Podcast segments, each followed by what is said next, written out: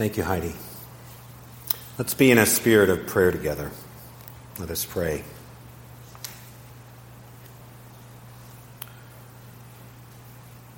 Oh God, if there are any cobwebs this morning, brush them away.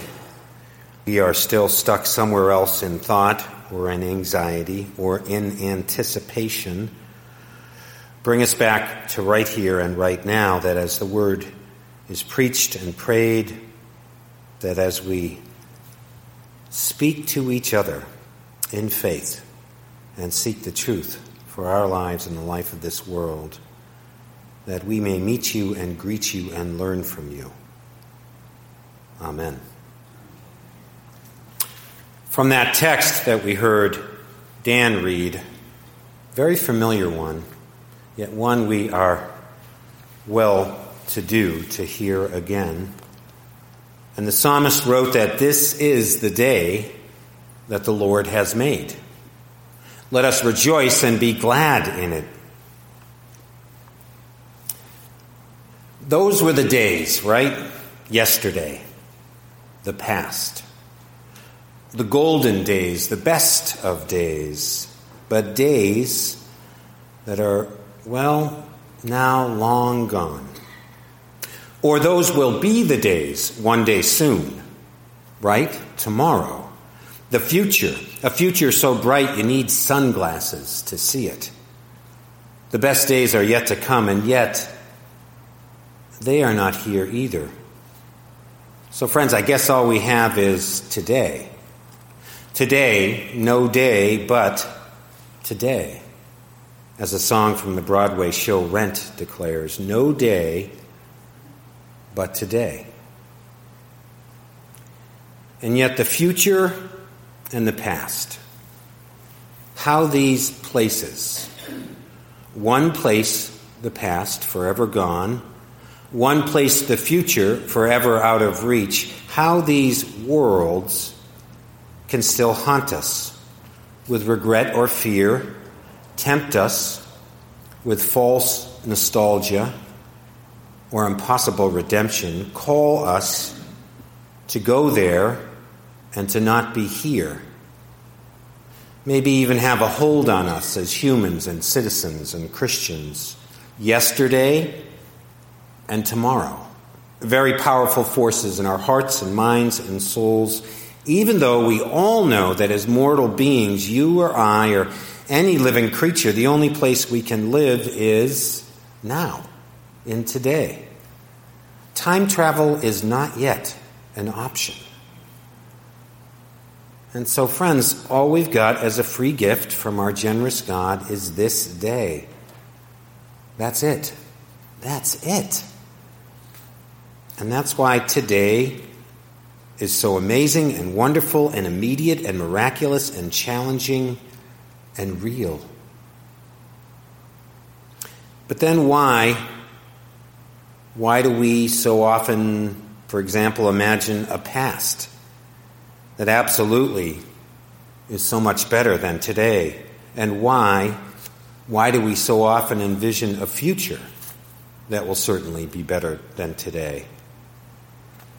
That's our complicated question in our Summer of Why preaching series. Why today? Why God's today?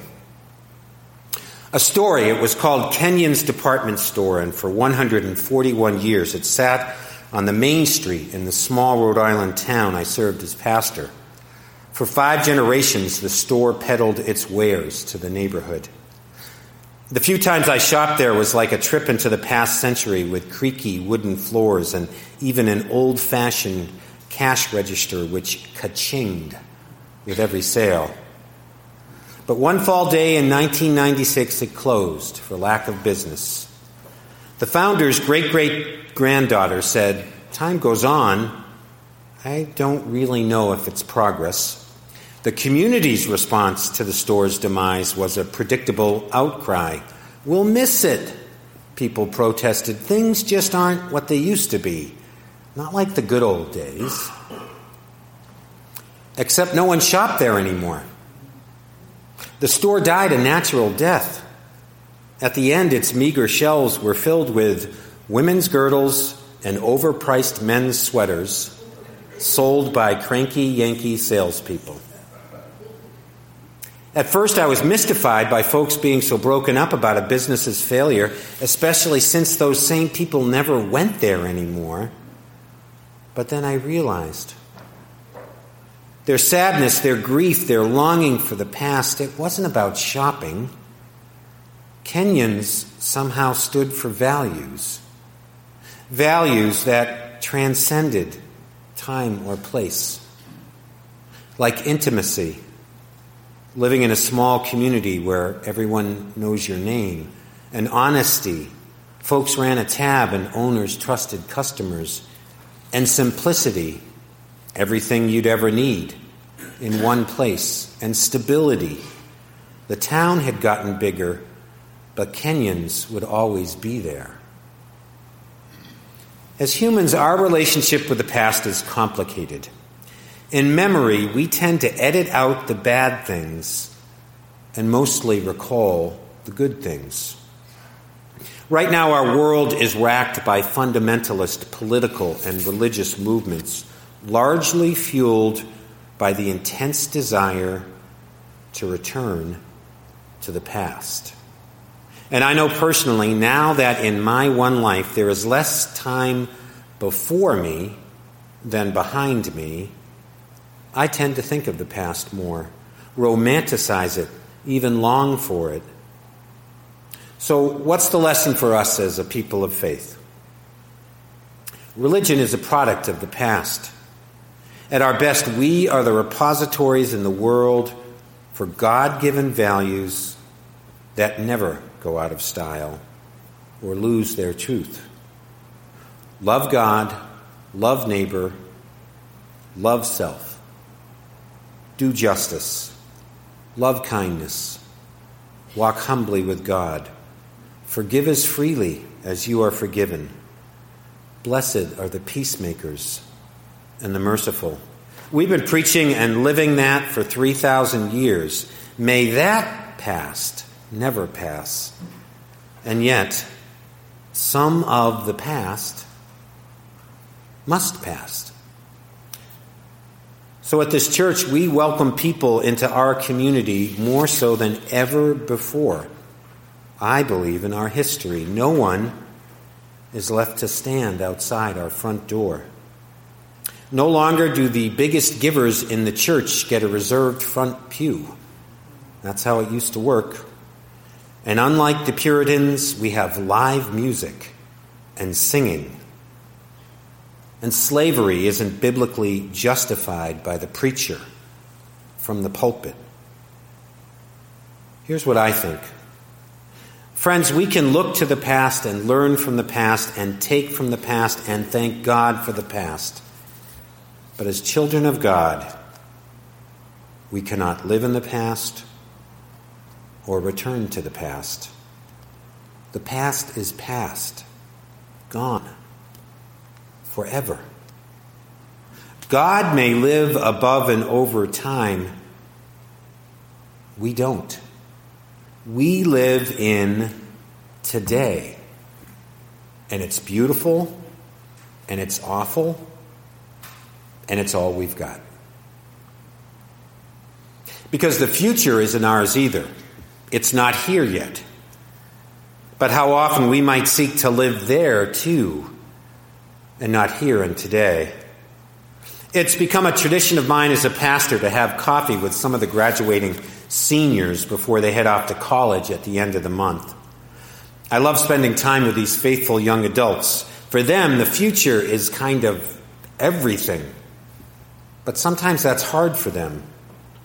And so when we talk and go deeper, they tell me how excited they are to be happy, finally, when they get to college, when they leave the house, when they fall in love for the first time, when they figure out just what God wants them to do with their lives. When, when, when.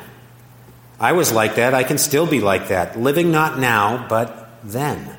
Anticipating, expecting life but only in some distant time, in tomorrow. We all do that. when we get a divorce and find a new partner, when we get a new job, when we buy a bigger house, when we have a baby, when the kids move out. But God's gift to us is not then or when, it's now.